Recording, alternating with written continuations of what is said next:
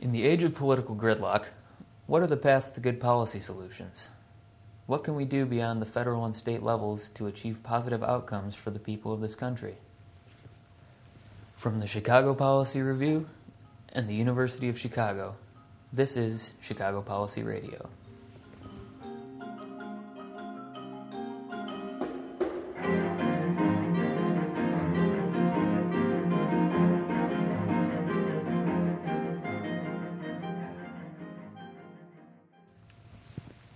Today, Michael DeHeeger, Chicago Policy Review staff writer in urban affairs, interviews Houston Mayor Annise Parker about how her city has been a laboratory for positive change. Uh, my name is Michael DeHeeger. I'm a staff writer with the Chicago Policy Review, and I'm here with current Houston Mayor Annise Parker. Mayor Parker, thank you so much for taking the time to sit down with us today. Um, you just participated in a panel with Bruce Katz speaking about his book, The Metropolitan Revolution. What do you think of a question posed in Bruce Katz's book that cities may be the most innovative units uh, of government given the gridlock in Washington and belt tightening at both the federal and state levels? I happen to agree with it, but I think it's more fundamental than that. I believe that uh, human, be- uh, human, human beings have lived in cities for, uh, for millennia, and uh, cities are by necessity uh, entrepreneurial and innovative, and we are a place where you gridlock cannot happen because human beings couldn't continue to live together if it did. I don't think that this is a new phenomenon. I think, it, by contrast to what is happening in Washington, it's shined a light on what's happening in cities.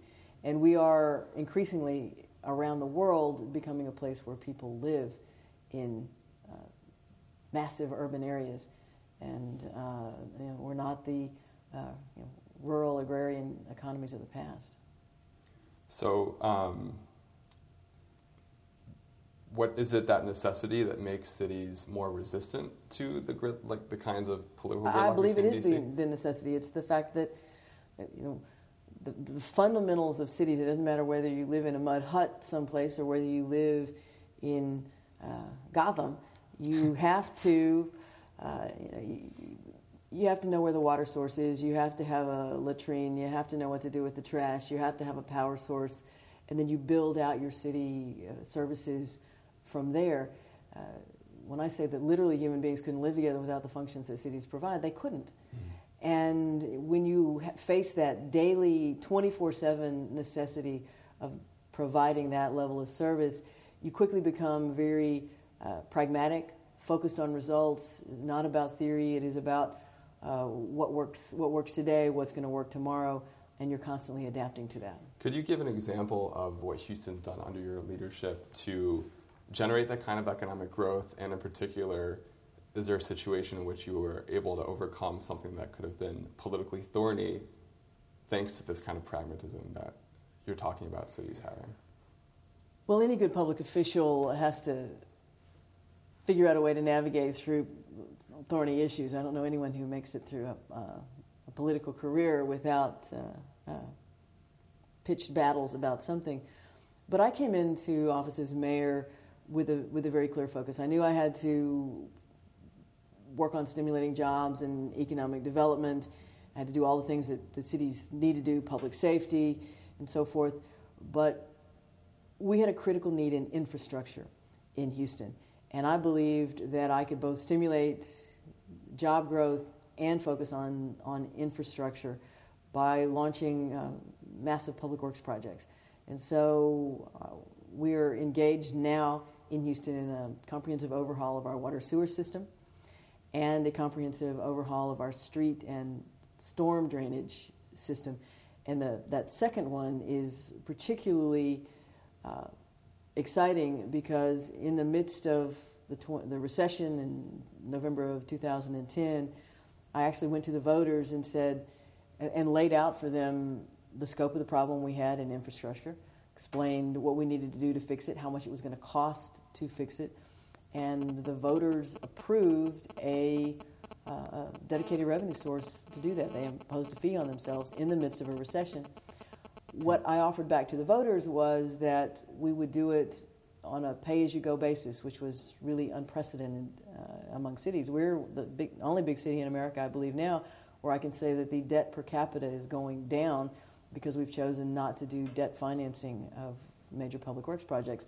But in addition to changing the built environment of Houston, uh, those projects are providing jobs and you know at, at, good wages that stay in the community because at the same time I also created a Hire Houston First initiative where we give preference to, to companies that will keep jobs local. I think this ties into my next question, which is uh, as you start seeing or as you see uh, economic growth generated from these policies, how do you make sure that the benefits are shared widely, that uh, we don't see rising inequality between rich and poor? I don't know that it is the job of cities to prevent rising inequality between one particular group and another. It is the job of a city to make sure that the services are available equity, equitably across the community and that those institutions that support access to mobility within the society uh, are again equitable across communities, such as you, you, that you don't have bad schools in poor parts of town and good schools in, in, in good parts of town. Uh, and that, because frankly, in, in terms of bringing new, uh, new jobs to Houston, bringing manufacturing into Houston, what, direct foreign investment, we're uh, engaged very heavily in. Where, where's the most likely place to place those, those new jobs and those new factories? And it, it is in areas where the property values are lower and you have a workforce that is desperately interested in, in having those jobs. And so, I mean, there is a natural uh, affinity there for that. Um, I'm a believer in the, you know, the rising tide lifts all boats, obviously. What do you find most difficult in working with county and state governments, as well as with other towns, cities, suburbs? Um, and what would you do to improve those relationships with those challenges? I work very well with the uh, the smaller cities uh, around Houston, and actually, Houston has a number of smaller cities that are completely encapsulated by Houston. Uh, I work well with with county uh, officials as well, and Houston lops into four counties. Uh, because again, those of us at the local level, we're focused on the 24 7 day to day running of our entities. The state and the the federal government are where partisan gridlock occurs, where there's a um,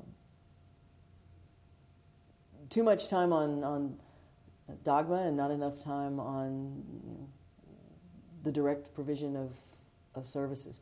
Fortunately, in Texas, we are a, we're a low tax, low service state. Not a lot of revenue flows from the state of Texas to cities. We're pretty much uh, self governing. And uh, we have worked out how to do that over the years. Last question. Uh, someone mentioned to me uh, just before the event that you're particularly proud about Houston's diversity. Um, yeah. And so I want to ask you about that and how that's an asset that you're leveraging as a city and what are Houston's other greatest assets? We are arguably the most diverse major city in America now uh, since the last census. And about 20% of Houstonians are foreign born, which uh, a lot of the rest of America doesn't understand. We're actually better known across the U.S. borders than across the state lines. Uh, we, are, we are not the Houston of 40, 30, or even 20 years ago. We are a very dynamic global metropolis. We are what the future of America will look like. We're increasingly uh, brown skinned and um, with a very a, an array of native languages spoken. But what unites us as Houstonians and what has made it possible to govern this uh, very diverse city where there's a lot of, it's a very fluid population, uh, particularly because we are still largely, uh, we are the oil and gas capital of the world, and that's about 50% of our economy. And for the major oil and gas companies, they rotate their, their execs in like every three years. So there's a lot of new talent that washes in and then washes away again.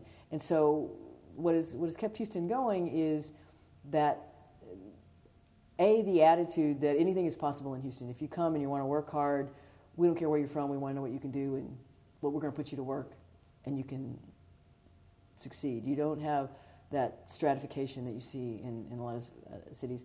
And the other thing that, that is important about Houston is because so there's so many people from other places. It was a very tolerant city for the, the diversity that's that's there, and you can have you can have the tolerance that yeah yeah I may not like that person, but you know I'll put up with them, or you can have a, a tolerance that says that person may have some really good ideas. Maybe I can learn from them, and and that's really what we have in Houston, and that has fueled uh, an amazingly entrepreneurial and flexible workforce, population, and, and attitude.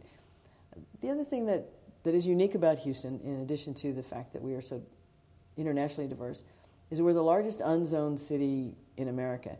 And that means that uh, the, parts of the city reinvent themselves very rapidly.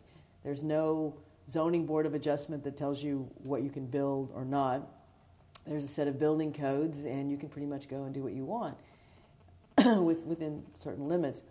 And it means that while there are areas of Houston uh, with clear poverty, uh, it also means that 10 years from now, that area could be completely redeveloped and uh, a vibrant neighborhood again. And because all you know, cities have an ebb and flow areas of the city, they become hot, or they, they become passe, and, and people move on. Well, Houston, we just keep refreshing. And it's, it's kept our property values stable and our cost of living low. And uh, that's another reason why we're such a magnet. Mayor Parker, thanks so much for your time today. Glad to be with you. Thank you so much for listening to Chicago Policy Radio a production of the Chicago Policy Review and the Harris School of Public Policy at the University of Chicago. Our podcast is produced and edited by Jim Howes, and our theme song was composed and performed by Ryan Gee. Special thanks again to Michael DeHeeger. You can find us at www.chicagopolicyreview.org and on iTunes. Thanks for listening, and please join us next time.